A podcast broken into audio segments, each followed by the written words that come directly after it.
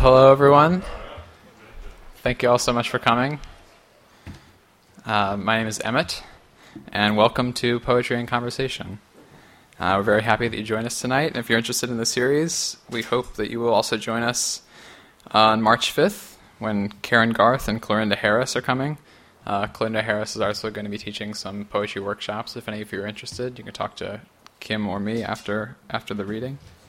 Um, but tonight we welcome Adam Robinson and Chris Mason. Uh, our plan for the evening is um, I'll introduce Adam, Kim will come up and introduce Chris. Um, each of the poets will read for about 20 minutes, and then we'll have uh, a question and answer session. Uh, and then they'll read a few closing poems after that, uh, and then we'll mingle and buy their books. Okay. Um, so Adam Robinson is the author of two books.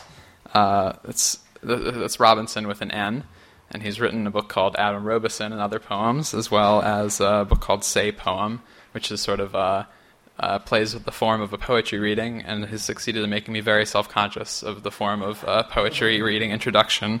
Um, and uh, Adam Robison and Other Poems is also uh, nominated for the Goodreads Choice Award.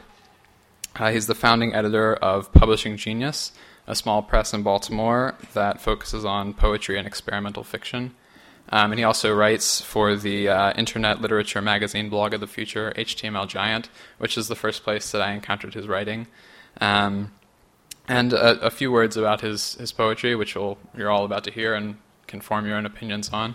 Um, but it seems uh, that he is very comfortable taking risks. I mean, I think we can tell from his from his attire.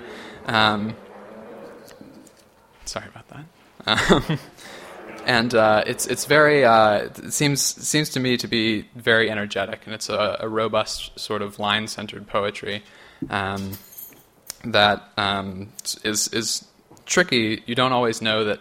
Uh, it, it, often seems uh, that that the sound of the poem isn't isn't central, uh, and then it'll surprise you. Um, so I would say listen listen carefully, and you know, as I said, form your own opinions on it. Um, and now Kim is going to come up and introduce Chris Mason, who will read first. Um, Chris Mason is a, a, poet and a member of three bands the, the Tinklers, whom many of you may be familiar with, um, Cuckoo, Rockin' Time, and Old Songs, a group that recreates archaic Greek poetry.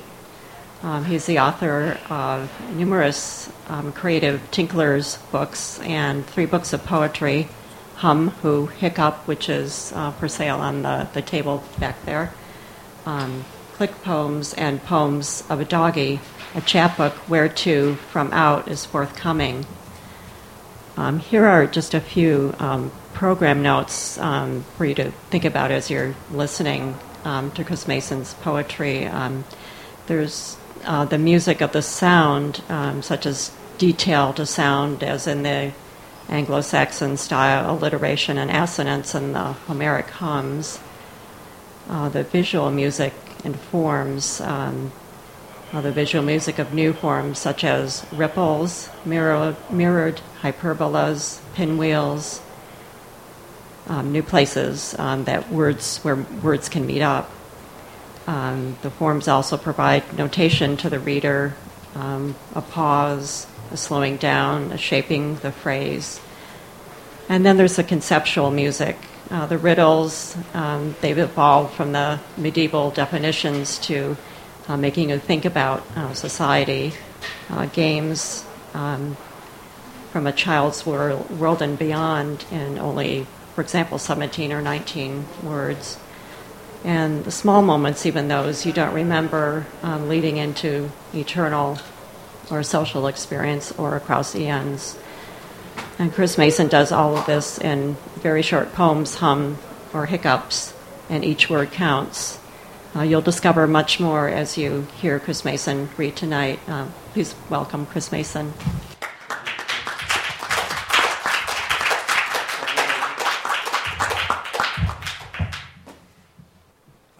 Thank you, Kim and Emmett, and uh, it's great to read with Adam.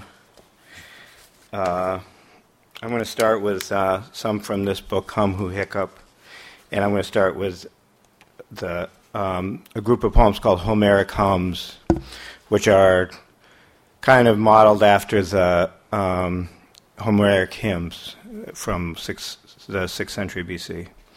One, radiant, round, unbounded light, too bright for sight, bursting through clouds. Hail, morning sun, old exploder of my coldness into warmth. You fill my bowl with neutrinos. Thanks for everything. Two, O beer older than cuneiform, Enkidu who ran with the herds, had not tasted beer nor bread, when Shamhat, the sweet, smart prostitute, civilized him for seven days without stopping. Hail, beer, ancient loosener of limbs and laughter, nothing tops you but froth and foam. Three, grass I must mow ere neighbors moan. Pioneers strode through head high blades. We rolled, wrestling among insects. One leveler tried living off grass. Stomach rebelled. Hail, grass blades who hold our dirt clods. I will among you be again. 4. Breast milk I don't remember in my mouth. You gave my small body immunity. Though some mammals forego the breast as they mature, our species loves to touch and taste until we die. Hail, breasts who bring us health in such a pleasant way. I will sing songs softly to you another day. 5. Library books in my bunk bed, under covers till overdue. Hail, library, where homeless men and women sit with the world's words. You shelter vast volumes of love. I will meet you down in the stacks. 7. Release of these compressed, toxic, man made gases in places my loved ones are not brings happiness. Hail, fart, reviled by mistresses of refinement ghostly spirit of delicious food, you thicken the atmosphere. I will smell you again at dawn.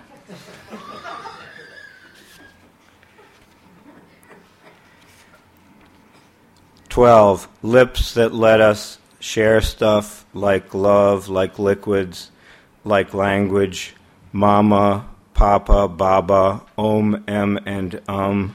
Hail, sensate lips. You excite my receptors. Small changes in your geometry are magnified in thick waves of meaning. I will kiss you anon. 13. Message taker, first draft scribbler, fleet doodler, ear held sketcher of changeable thoughts. Hail, pencil!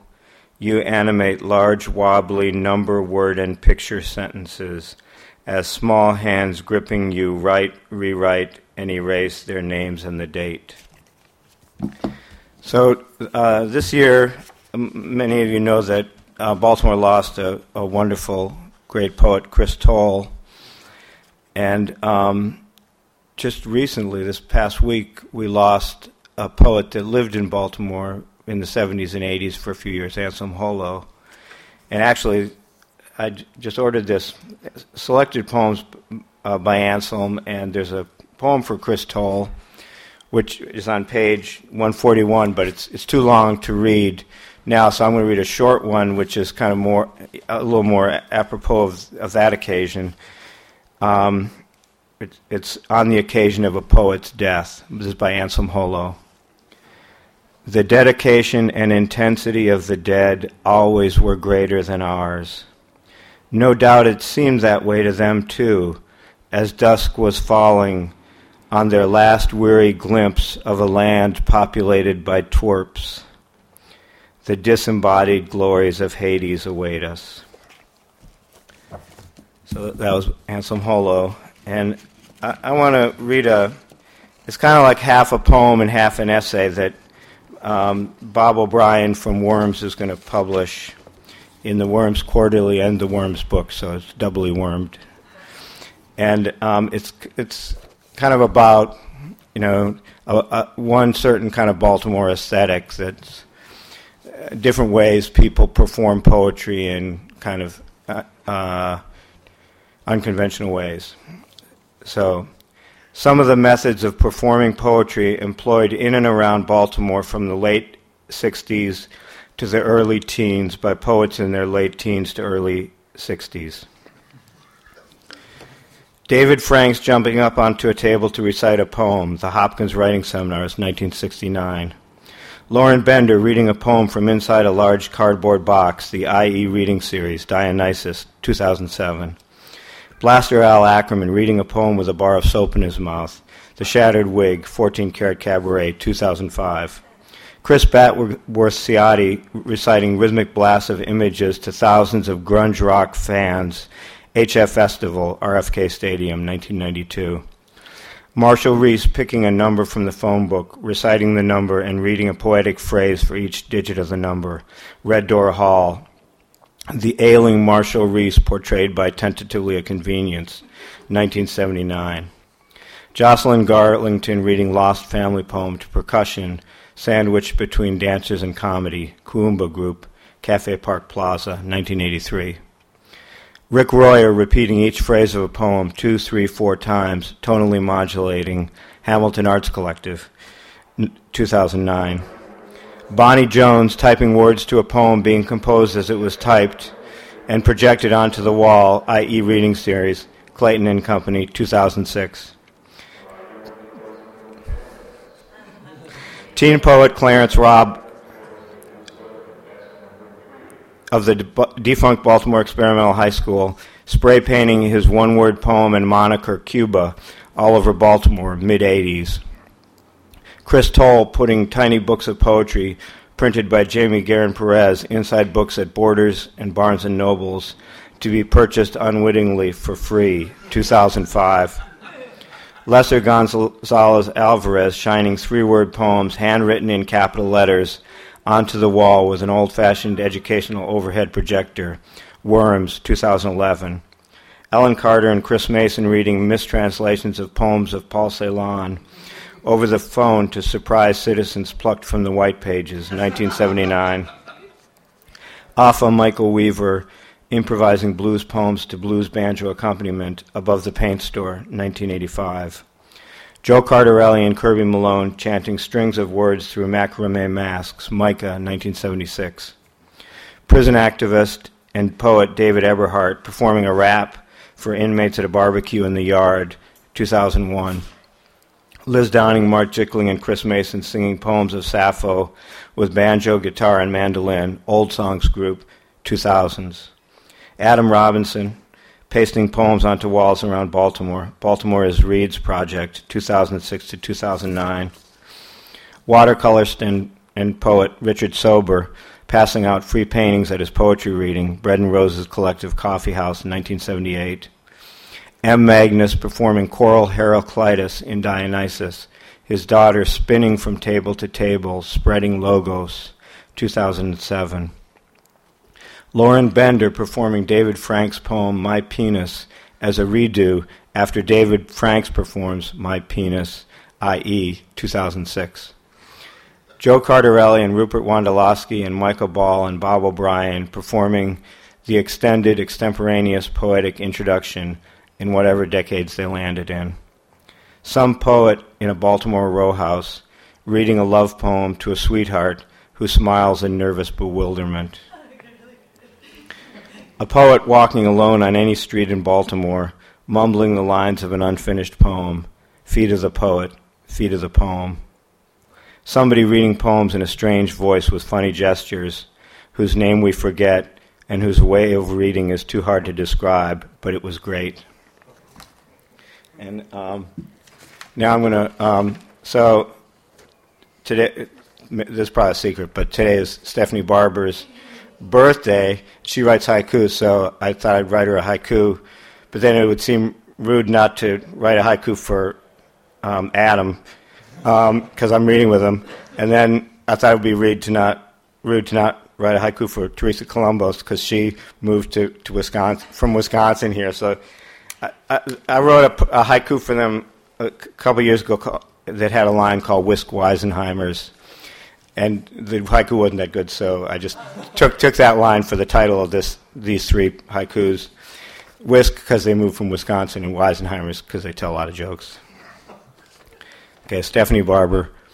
Birth party, Feb 12. Hi, lustrous cinema coup. Who head start kidlings? Adam Robinson. Ex future church mensch. Posts poems in thoroughfare. Ambulous wordist. Teresa Columbus. Dancer in desert. Search for sister's tent. Find, throw arms high into air. So now I'm going to um, read.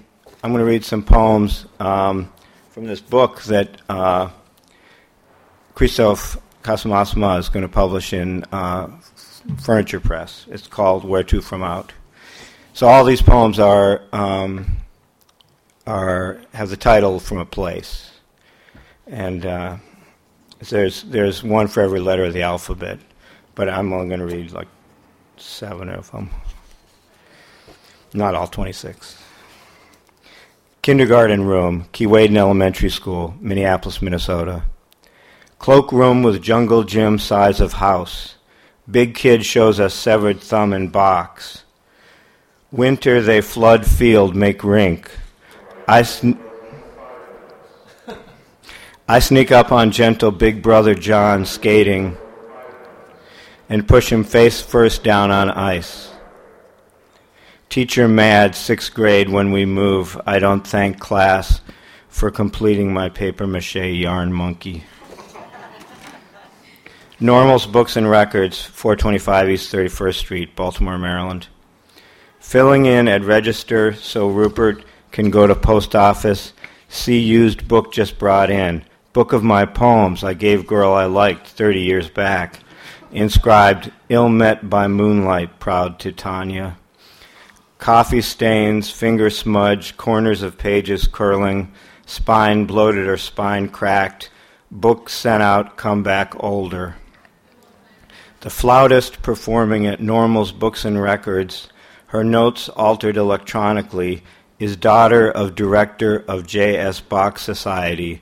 My mother in Minneapolis sang Bach in, their notes in moonlight now dispersed.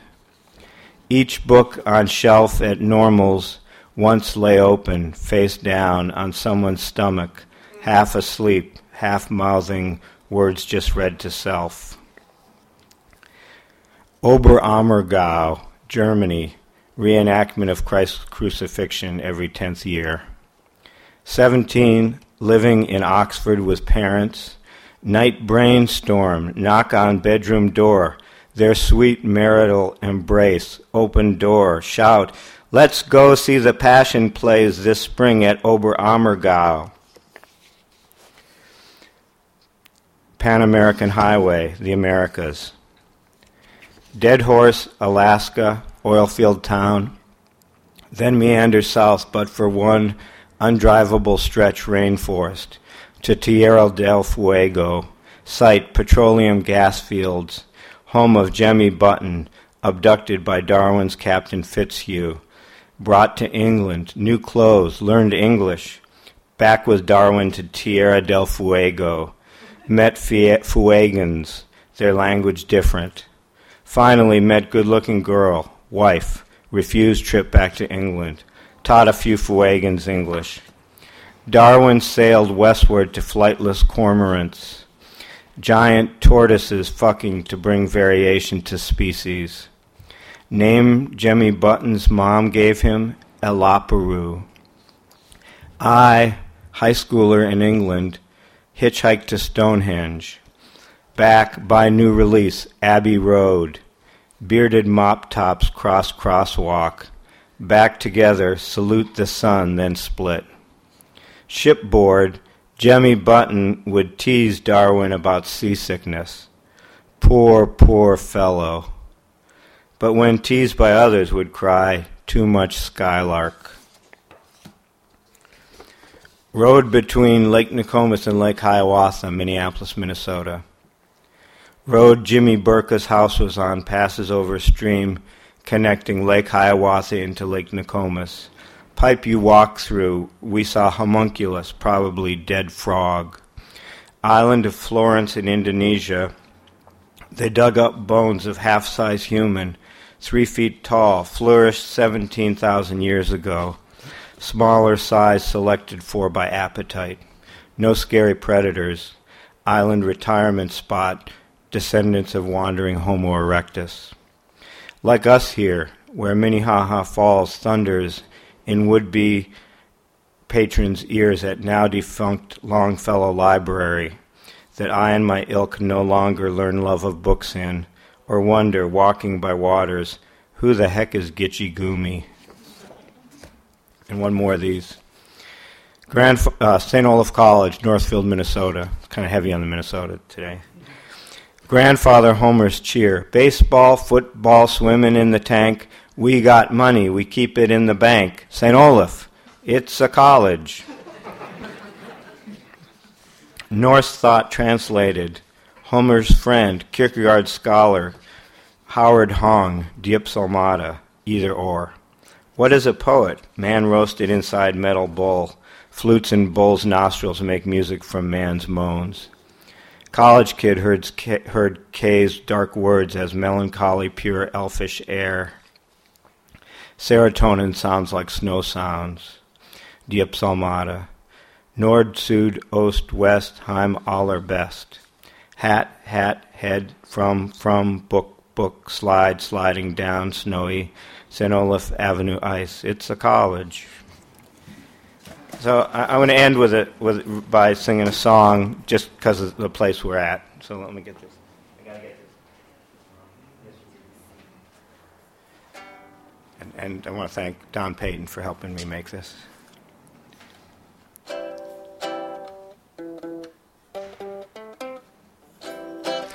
There was a girl who liked a guy. He wanted to have sex. She wanted to cry. The trouble was he liked she liked him a lot. Should she do it or should she not? Could she talk to her sister? Wouldn't be cool. Could she talk to her friends? It'd be all over school. Could she talk to her parents?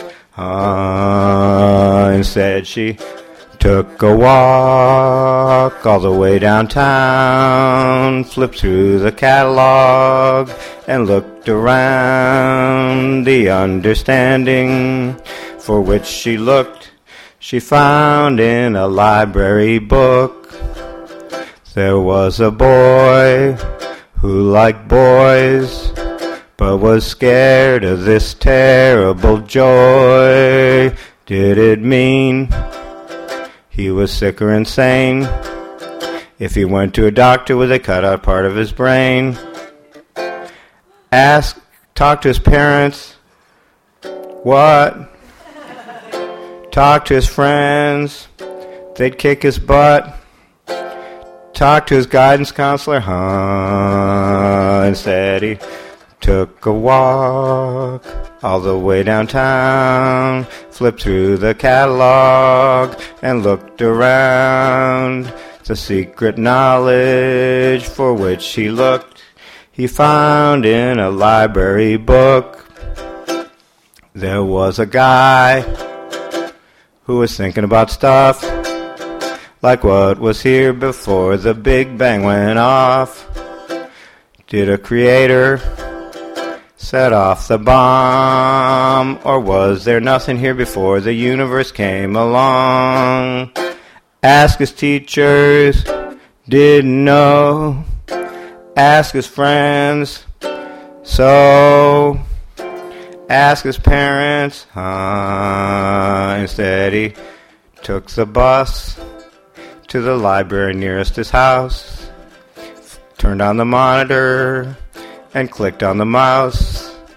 The secret theories for which he looked, he found in a library book. Thank you.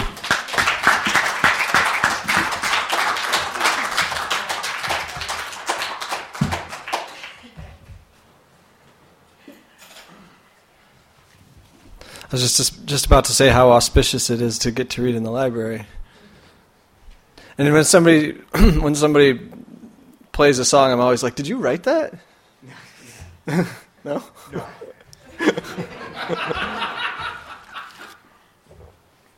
How's everybody doing? Thanks for coming. Um, and thanks, Emmett, for the introduction. And um, it's great to, always great to read with or get to see Chris read or do anything. I'm not at the top of my form because I stayed up all night watching TV.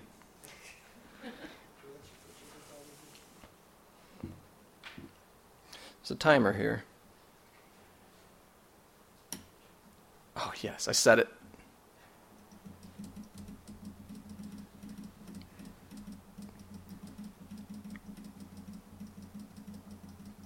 Okay, um, I've got 18 minutes.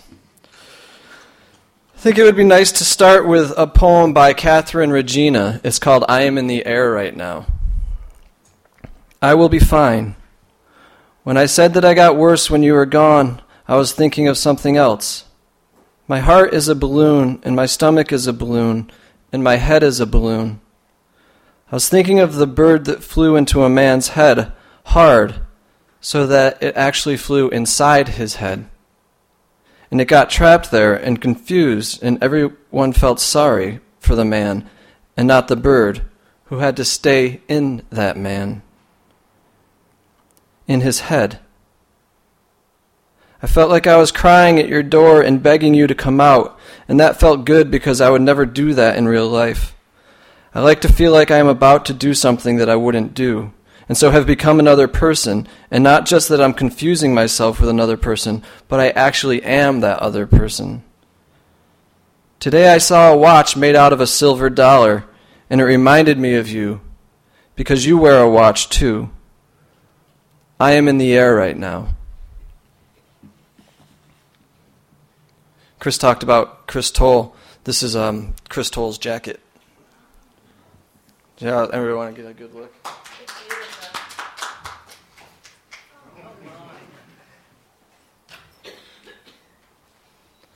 It's very warm. Your girlfriend's favorite whatever. Love is a many gendered thing. Everyone has a laptop. It's a food product, essentially. Some people are in Thailand. What man has a laptop?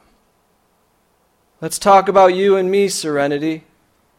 Plastic fork breakfast scarf a purple car. There are lots of magazines. There are over 300.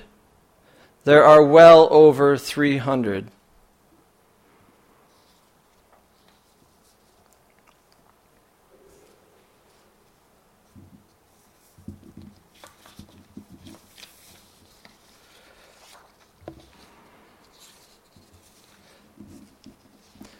This poem is for Stephanie Barber on her birthday. And um, this isn't a secret. On Friday, we'll be celebrating the release of Stephanie's book at Atomic Books and Records, and there are flyers to, um, over, over there. So this poem is called More. Met a girl in America. Her voice was dark, cool, and I'd overhear her say funny things. And oh, she was smart in every sense, like smell. She performed brilliantly with art. One time, she did tell something to me. She said, reaching back to sit, she said, I'm going to smoke like a fiend. Now I say these words all the time without thinking or smoking. Then later we started to talk. That was the best ever. That was truly something else altogether. When we started talking, I could never stop. Once I saw her walking with a cup of coffee in my alley. Rain was in the forecast. Swim, I said. Yes, she said, I'd go swimming. This is all that matters. Let's allow ourselves this more.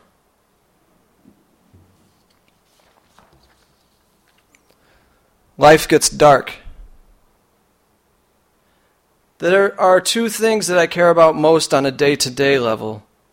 The first is for people to understand something about other people.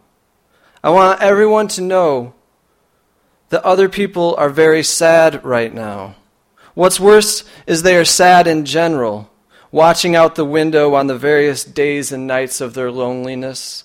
Yes, lo, all people are miserably sad, and even though they hurt you in particular, even though you are thwarted at every turn by Nimrods in big cars, hot dogs with cleft chins, dipshits who have been well provided for, it's only because they are so miserably sad. Because things don't add up. Because life gets dark sometimes. It really does, no matter what. We lie in it. The second thing that I care about is that nonsense, oh sweet Lord, nonsense is some of the best stuff we've got going, and it's wrong. It's a profound devolution to try to make everything make sense. Like, hmm, here we got this, and here we got that, and let's see, mumble, mumble. Ah, yes. My friend the ghost said that he wants to make the mystery greater. I just want to recognize that it's a mystery, and I want to languish there taking deep breaths, like a hangover you endure best as you enjoy it. Those are the first and second things I care about most in no particular order.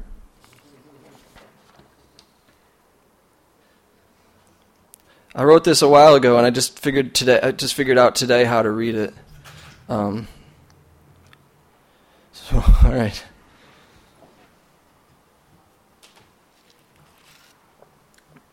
Up next is Final Explosions.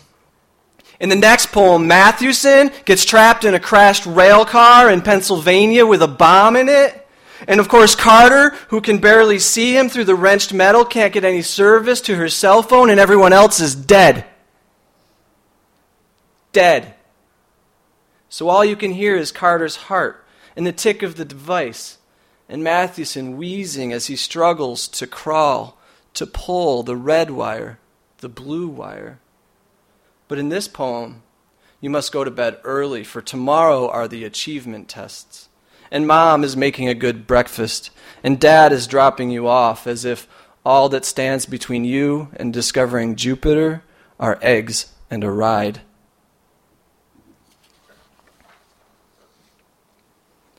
Now I would like to um, I'd like to, um, hmm. I'd like to read you my poem called Jug- Juggernaut Dingleberry. In the bathroom at work, I heard one fellow say to another fellow, oh, I worked, uh, um, this is when I worked at Legg Mason. In the bathroom at work, I heard one fellow say to another fellow, Do you want to get separate stalls this time?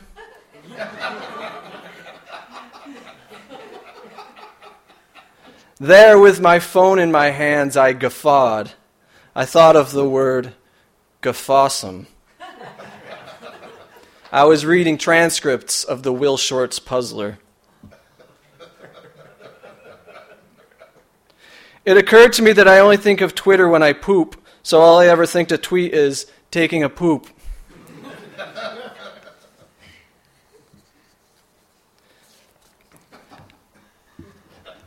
The timer on this thing really works. And it's telling me it's time to read to you the next portion of my work in progress. It's a novel. Um, it's called The Sun Also Rises. And all you really need to know, if um, this is the third time I've read from this, and it's if you saw the other two times, you're right along with me. If you haven't, if you if you weren't there, then all you need to know is that the protagonist, the narrator's brother, recently, well, the day, uh, the day before the scene well, we, you're going to hear from, his brother died, um, and he uh, just kind of took off on a road trip with his friend, who's who's going around to colleges uh, to academic conferences, and as his friend, his friend Bill is just trying to kind of distract him and keep him from getting too dark, too sad. So they were out hiking. They were in Friendsville, Maryland. That's where they are now. We hiked back down the trail and got into the car and drove the narrow streets of the town and found the water and followed it one way for a mile and came to an outfitter's and arranged passage in one of their rubber boats. You see, they want to go whitewater rafting. Although they made us wear helmets, the water was calm. We barely got splashed. The guide's name, the guide's name was Rick or Mike or something, and we gave him a hard time. Bill would say, "You call this an outdoor adventure?" And I would say, "Look out, Bill, the river is a nasty wife." Rick was apologetic and said there hadn't been much rain. It gets gnarly in the spring, he said, and then Bill started to call everything gnarly. That was a gnarly 40 bucks we paid for this trip. After an hour, we came to a narrow bend in the river that curved through two high walls. A large crag jutted out of the water and seemed to speed the current. We whipped through it and, stimulated, I gave a wahoo and rolled out the back of the boat in my clothes and all. The water was fat and cold.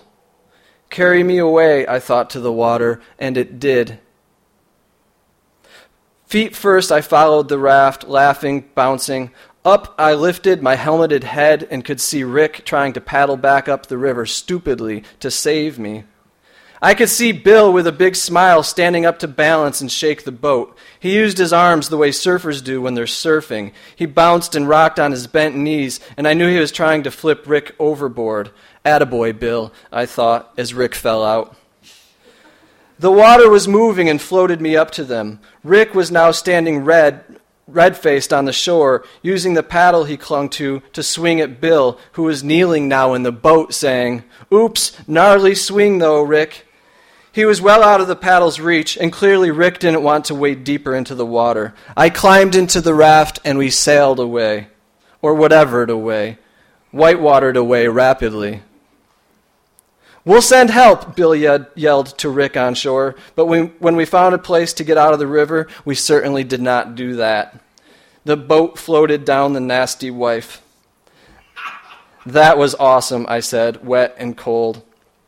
I'd left my cell phone in the car so it didn't get ruined, but the iPod I'd stolen earlier was a paperweight. I chucked it into the trees. We climbed a small hill to the road. We didn't know what to do with regard to going anywhere because we didn't know where anywhere was. I thought that was fine, but I also thought I'd hiked enough that day. Well, there's hitchhiking, Bill said, as a car passed us.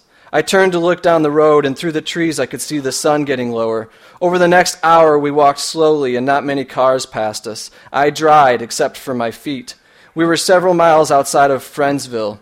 Things to eat include Omaha steaks, macaroni and cheese, apples, pot roast, pepperoni pizza, chicken almondine, various legumes.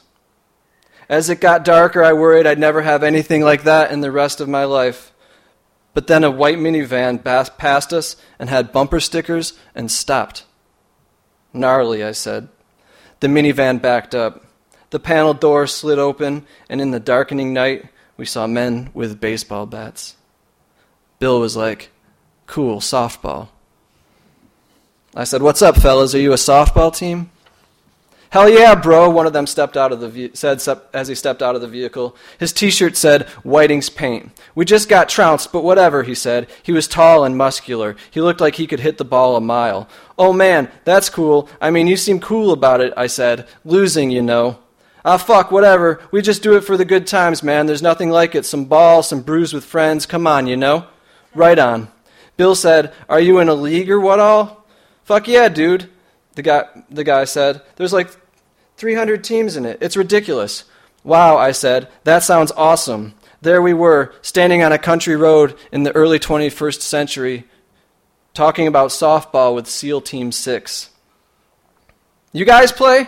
I mean, yeah, I said, but not around here. We don't live around here. Oh shit, where are you guys from? Bill said, I'm from Chicago, and Larry's from New York. That's Bill, I said. And Matt said he was Matt, and we all shook hands. Matt said, Hey, do you guys need a lift? Bill said we were heading to where we'd left our car at the rafting place and that we'd like a ride if that was cool, and Matt said it was close by, no problem. Weird though, normally that place picks you up at the end of the trip. We said we guessed we missed the last shuttle. Matt said, We're scheduled to play a makeup game tomorrow night because we got rained out a couple weeks ago. You guys want to play? No way, I said, excited. Hell yeah. Yeah, bro, a bunch of guys can't make it because it wasn't in the regular schedule. Matt turned to his two friends and said, Okay, if Bill and Larry sub in tomorrow, and the others all went, F yeah, and can they hit, and sweet deal. Matt turned back to us. You got to play outfield, though. Bill said, That's cool. I play outfield anyway. I've got a gun. Nice, Matt said. I said, I'm regularly, regularly at short, but I'm just glad to play. Appreciate it, man. What was I talking about? I'm not regularly anywhere, but I always thought shortstop seemed like the most fun place to play. I was speaking aesthetically. Aesthetically, I'm a shortstop, the general of the infield. Oh shit, you play short? We'll see, man. I'm pretty sure Chris will be there, though. He's got a glove like crazy. We arrived back at our car, and the guys followed us to meet them at a place called the Hop Back Inn, not far away. We followed them there, and Bill did a little jump as he entered. Matt gave him a fi- high five. We situated ourselves at a large table. Scanning the bar quickly, I saw pool and darts and a karaoke machine, which I tried to ignore. Bill ordered pitchers of beer. Matt filled us in on the details of the softball game, where the field was and when. We jawed for a while. Matt's friends went to occupy the bar. Then there appeared a girl in a Whiting's a girl in a Whiting's paint t-shirt of her own. She was favoring her right leg I favored them both. She was slender and pretty and carelessly brown haired, but the impressive thing was how she picked up a full glass of beer and set it back down empty. Matt said, That's Brittany. I shook her hand, met her eye. She met my eye. Matt reached his arm around her shoulder, but she stepped away on her bad foot and took a chair across from me. The song, the karaoke song wound down, and Bill looked at Brittany and looked at me and back to Brittany and smiled widely and nodded and leaned back in his chair, wrapping his hands around his beer mug. I leaned forward. I said, Got a busted wing, even though I tried not to. Foot, I said. Brittany said, Whatever, bro, some ball, some bruise with friends. Come on, you know what I'm saying? She put her elbows on the table and leaned. We were all of us leaning somewhere. Oh, you're going to be very special friends, Bill said. Old Brit, Matt said. So what's new? Brittany asked me. They're very good, I said about the singers. We could dance, but me with this ankle. I poured a glass of beer and drank it. I filled up the glasses at the table. Bill raised the eyebrows on his face. He slid his glass back to me, so I had two. Oh boy, I said. Bill said, Don't throw up on the bar. In the past, Twice he'd cleaned up after I did that. Matt slid his beer to Brittany. He turned to Bill and me and said, She was wounded in battle. She's endured great loss. She eschews medical intervention. She will return to the attack tomorrow. How much can a human being endure? I'll drink to that, I said. I locked eyes with her. We too raised our glasses and drank them. We repeated this with the second glass effectively, happily, simultaneously. But whereas Brittany set her glass down level, I was uneven. I stood. Gentlemen, I said. This time my leaning was drunk and carried no significance. It barely carried me. I sat down again. I lifted my finger and twirled it for another, but Brittany said I was tight. Damn Jimmy, I'm tight, I said. Hey, Bill said. Sorry, I said. Damn Jimmy, Brittany said. Take a minute, Matt said. She's superhuman, I said. Things went on this way and in spite of her bad foot, we danced. How could we not? Fools rushed in is the last thing I remember.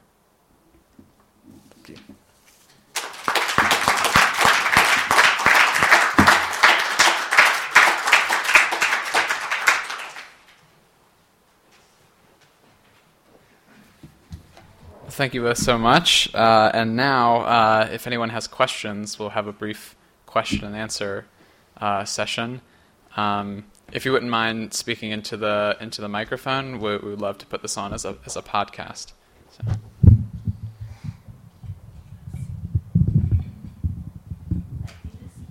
Righty tighty. um, Chris, I was wondering if I heard correctly that the last thing you read us had something to do with the alphabet, and you were reading. And I was wondering how it was connected to each letter. Um, Should I talk into this thing? Oh yes, please. Yeah, thank you. Um, each uh, poem is uh, is a place, and so I have the first poem is Arcadia, which is a m- mountain in uh, island off of Maine. The second one is the Bimhuis, which is a jazz club in Amsterdam. Third one is Colorado, which is a state, and so they each have a place, place. that start with a with a, Oh, a letter. okay. And it's just it's a way of I had of writing a lot of poems. It's awesome. Thank okay. you. Thank you. very much. Turn. Anyone else with questions can just step up. I actually I have- a question for you. Um, I mean, uh, I think, um, I mean, Chris, you, you spoke a lot about other sort of Baltimore poets, and uh, I know um, Adam, you frequently like reference other other works of literature in your um, in your writing. So I was wondering if there are other um, artists or works of art that you see your own work as being in conversation with. Um, yeah, and I guess if there are any you would like to mention, we'd love to hear them. So. Oh, both of you. Sorry. Yeah. Uh, I liked the second. Well, I guess it was the the last poem you read. At the end, you were referencing um, Howard Hong's translations of Kierkegaard, and those were really important for me. And um, I feel like I feel like um, reading Kierkegaard kind of was the was a really early cha- turning point for what, for my work. Yeah, that's, that's really great. Because these guys they came from Wisconsin, I came from Minnesota, so which is not too close, but it's kind of close. And um, so my dad grew up in Northfield, Minnesota, which is where St. Olaf College is. And so, and Howard Hong was a friend of my grandfather, who was a shop teacher at Northfield High School. And uh, yeah, they're all from Minnesota. Howard Hong and his wife, Edna, um, translated a lot of Kierkegaard. And um, actually, Howard Hong talked at my father, my grandfather's funeral. So,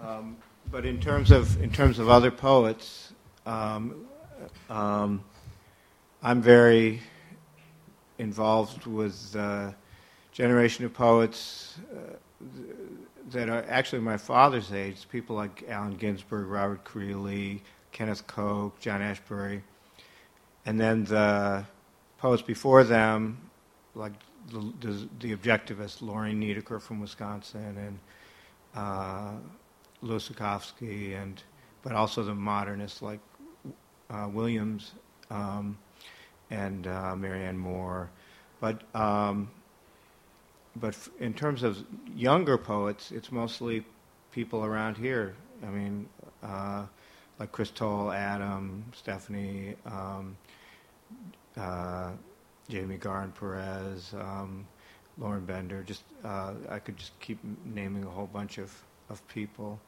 um, whose whose work. It, it just it seems like the the um, there's so many there's thousands and thousands of interesting poets writing today, and so um, I tend to read people from around here.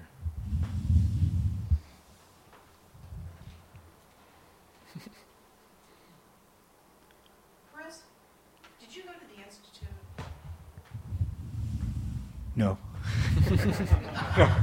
I, um, I came here in, in Baltimore to go to Hopkins, so I, I was a writing seminars major in the from 70 to 74. But I hung out with a lot of people from MICA. But in the, yeah, you're right. They used to call it the Institute, now they call it MICA. So Because I went to both, as a matter of fact, both MICA and the writing seminars. oh, that's neat. Fir- First MICA and then the writing seminars. Yeah. Oh, It that's was neat. doc, you remember Dr. Kenter? Did you ever Mhm. him? Sure. Yeah, he's the one who took the paintbrush out of my hand Yeah. and said, "Right, and I'll introduce you to my friends." that's When great. he introduced me to Ginsberg, I almost dropped my teeth. Yeah.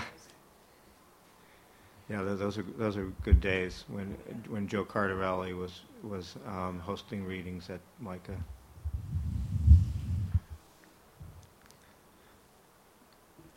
Um, if you if you wouldn't mind coming up and, and speaking into the mic, that would be great. Thank you.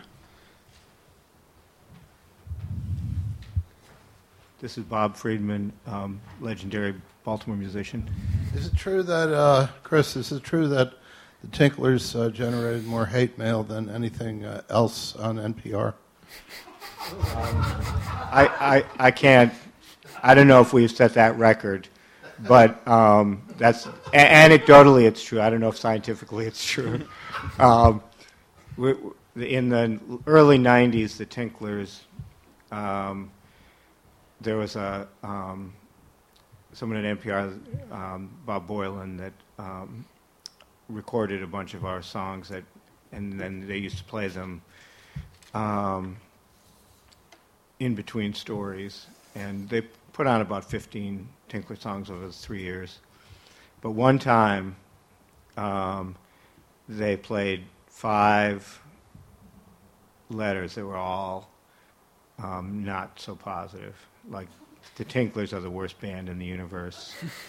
Uh, on a scale of one to te- zero to ten, the Tinklers are negative 15. Things, things like that. So th- that was pretty cool.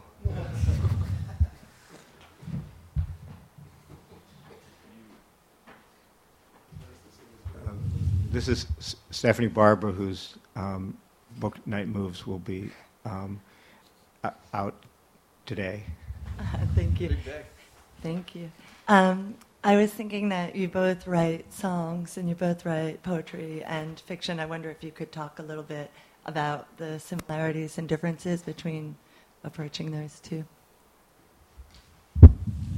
Um, yeah, I, I definitely forgive forgive more when writing songs. Um, if I can, if if it fits into the meter, then I'll I'll go with it for a long time until I come up with something better, and I'll be happy that way. Whereas with a poem, um, I guess because it's more naked, you know, more immediate, then I definitely want the line to make more sense uh, in whatever context of the poem than it, within a song. Thank you. Um, my experience is that I started writing poetry when I was a teenager, and it kind of opened up a lot of uh, worlds for me in terms of thinking about things. And so I've always wrote poetry, and I always I started playing guitar about that same time, and then but I didn't write songs. Then I started writing songs when I joined the Tinklers in uh, 1980 and that was a lot of fun. And then, but in the 80s and 90s, I spent a lot of time working on two book length fiction projects. And what I found out was that what I, I wasn't that good at it. And, um, and it was a lot of work. And so, writing songs and writing poems are just like a vacation for me. I mean, it's just a lot of fun. And whereas writing fiction was a lot of work, and so I did, decided to just go with the vacation. Uh, fiction for me has been a huge vacation lately. Yeah, yeah. I guess because it's so expansive that you can. Um, it's almost like watching. It's it's almost like watching TV to write fiction. I get to make the most interesting scenarios.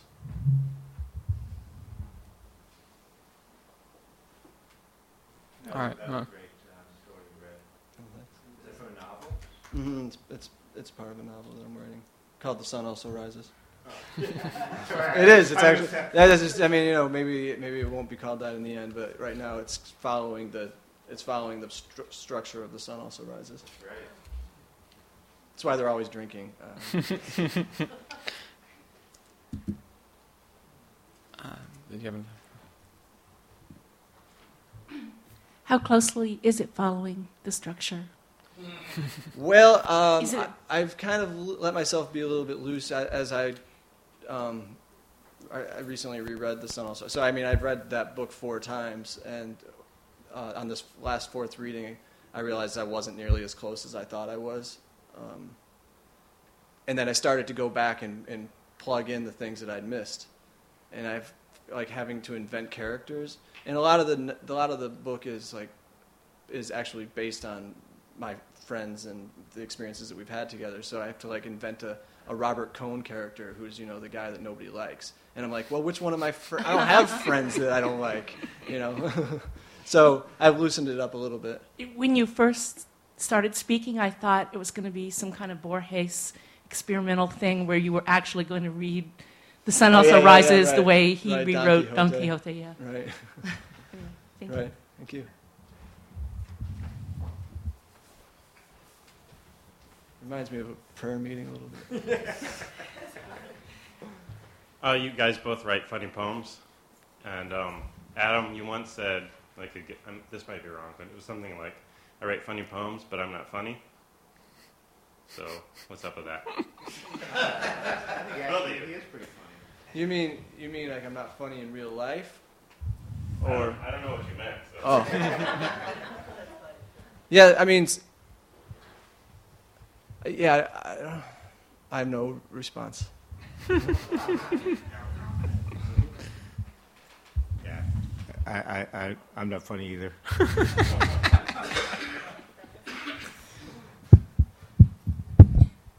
I have a question. Um, I'm thinking about writing a book, and I just wanted to know, like, what was the process like, or your experience, like, both of you, what your experience was in writing poetry. Um, well, in terms of a book of poetry, um, I would just say um, one thing you can do now these days is write a bunch of poems or write a story and um, kind of test it. Print up, print up ten or twenty of them, and um, show it to your friends and um, or or other authors, whatever, and um, and then rewrite it or or send it out to publishers or there's so many different. I mean, in when we started writing in the um, 70s, it was just the boom of the mimeograph revolution, where people were starting to put out books on ditto machines and mimeographs. But before that, in the 50s and 60s, the only way you could get a book of poems out to other people was to um, have somebody publish it, have somebody print it on, on a offset press. And now, I mean, you can, you can. I, I, I do a lot of um, Xerox books where I, I, I write. In fact, there's everyone can take a, a, a broadside that I just pr- published on my computer a couple days ago. It's one poem for my dad, and um, and anybody, it's for everybody in the room. So so there's, you can print it on your computer, you can Xerox it, you can you can um, go to Amazon.com and uh, and uh, get a, a, a book that you pay like two fifty and and uh, and a book can be published that people can order. There's so many great ways to publish now. So I just, I mean, but aside from that, I think just you know, just write for the joy of it and write as much as you can, and that's that's the best. That's the most important thing. Just write as much as you can. I definitely did the um, using like Amazon or, or Lulu to make sort of tester books with my work just to see how it fit together, whether or not they were actually good, and and having that sort of produced volume of your work kind of lets you know whether or not the poems are done. You, it changes it changes your perception of the poem, you know, especially if it's something that you've been working on over and over, and then you can see it in this different way, and that was important to me. Um, but when I set out to write Adam Robison, um, I had a concept in mind, and so then then I was it was easy to. The concept was to write bio, biographical poems, poems about other people, and it was easy with that topic to just think of an interesting person, do a lot of research on them. That is to say, Wikipedia them, and then um, and then sort of fit, fit, make a poem out of it. And doing that, all- all- doing a lot of those at the end of the process, then you've got you've got what you can put together in a book. Then when I had when I finished that, I immediately afterward had to write. Um, I had to put together another book for my um, MFA thesis, and I felt like all the good work that I'd done over the last year and a half went into the Robeson book. But I found that I could take the poems that I didn't like as much, and uh, this is why the Say poem is constructed as a, as a reading, because I didn't like the poems themselves, but I could make up a, uh, I could contextualize them somehow and make, make it a valuable book, a worthwhile book. Um, so I think what I'm saying is that just write, write a lot and then find a way to fit them together in a way that pleases you. And sometimes doing the technology thing of, of putting it together in a book helps. And I asked um, one of my favorite poets, Mairead Byrne, because she, she had a blog ba- back in 2006 that I was reading a lot. And uh, it seemed like there was a new poem every day. So I said, Do you write all the time? And she said, No, I just feel a little better if I write a poem every day. Yeah, and, I just want to follow up on that. That those poems I read with the places were kind of like what Adam was talking about about writing a poem, uh, where every poem in the book follows a kind of a, uh, a concept. I mean, it's it's it's nice because, um, and with, with in my experience with that particular thing, I, I had something to write for six months, you know, um, or more, and it's you know sometimes when I sit down to write, I can't think of anything to write, but if you have a project, you know, like write write one poem for about a place for every letter in the alphabet, then you have just some. You you can always think, well, I got to write a Q poem, and then you just they, for the next couple days you're thinking of all these Q places, you know, and um, and then so it's nice to to have a project that is fun. It does sound fun when you talk about it. Well, thank you all so much for your questions. And now, if you guys wouldn't mind reading a couple closing poems, that would be great. Want to do it like a, a? Yeah, yeah. So so that means you're you're next, then I'm.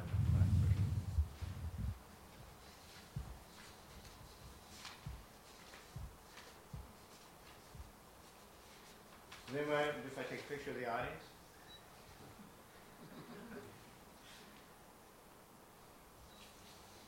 Okay. Hold on one second.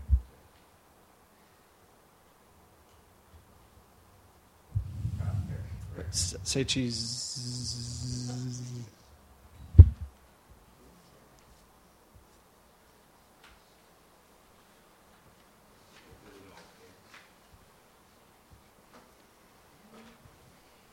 His poem is called Michael Kimball.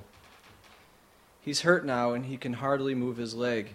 Herniated too, but he stands in wait for the lobbed ball with an easy tension. I am at first base stretching everything towards second for no reason, because when he bats, I need no lead. When he hits, I can meander home, shake hands along the way with their shortstop, maybe get some ice cream. And now here's the pitch, pasted up there, arcing down slowly, his bat off, leveling forward, leveling through, and somehow a chemical change. He has not hit the ball. He only reaches down and act like God sees her church.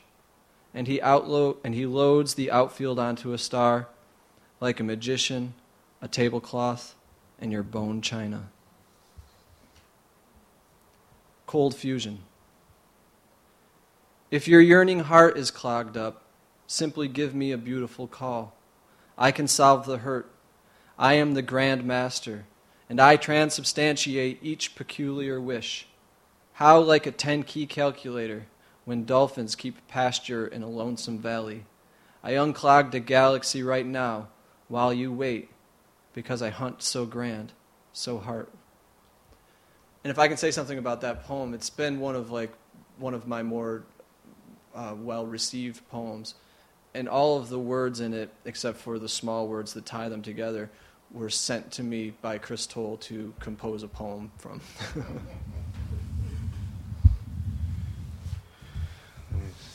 Okay, so I'm just going to read one poem, which, um, so my father uh, died uh, in June, and he was 86 then, and he was a philosophy professor, a really, very sweet guy.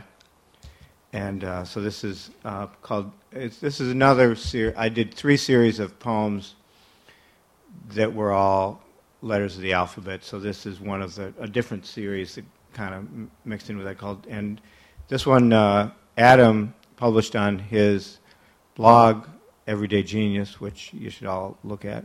Not blog, um, website, poetry website. Okay, it's called. This is called Xeno Zero, and there's there's like about 30 of them back in the place where you buy books, but these are for free. Dad told us paradox. Arrow never hits target, goes half, then three fourths, seven eighths of way, always more fractions to pass. We get old, we forget things, but never forget all, forget half, three fourths, seven eighths. Not forget all things, forget all things not. Zeno, we know scarce info of life. Of dad's life, we know half five eighths, seven ninths. Always is more story, more info, but never remember all of Arrow Paradox told us, Dad. Thanks.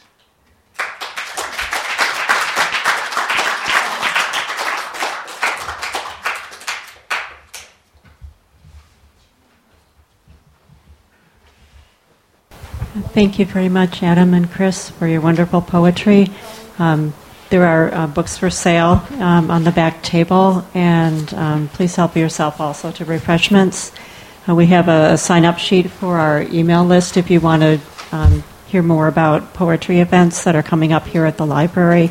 And um, we also have um, a workshop coming up the next three Wednesdays starting tomorrow with uh, Professor Emerita Clorinda Harris and there is um, one spot left in that. So if you'd like to sign up for the poetry workshop, please see me.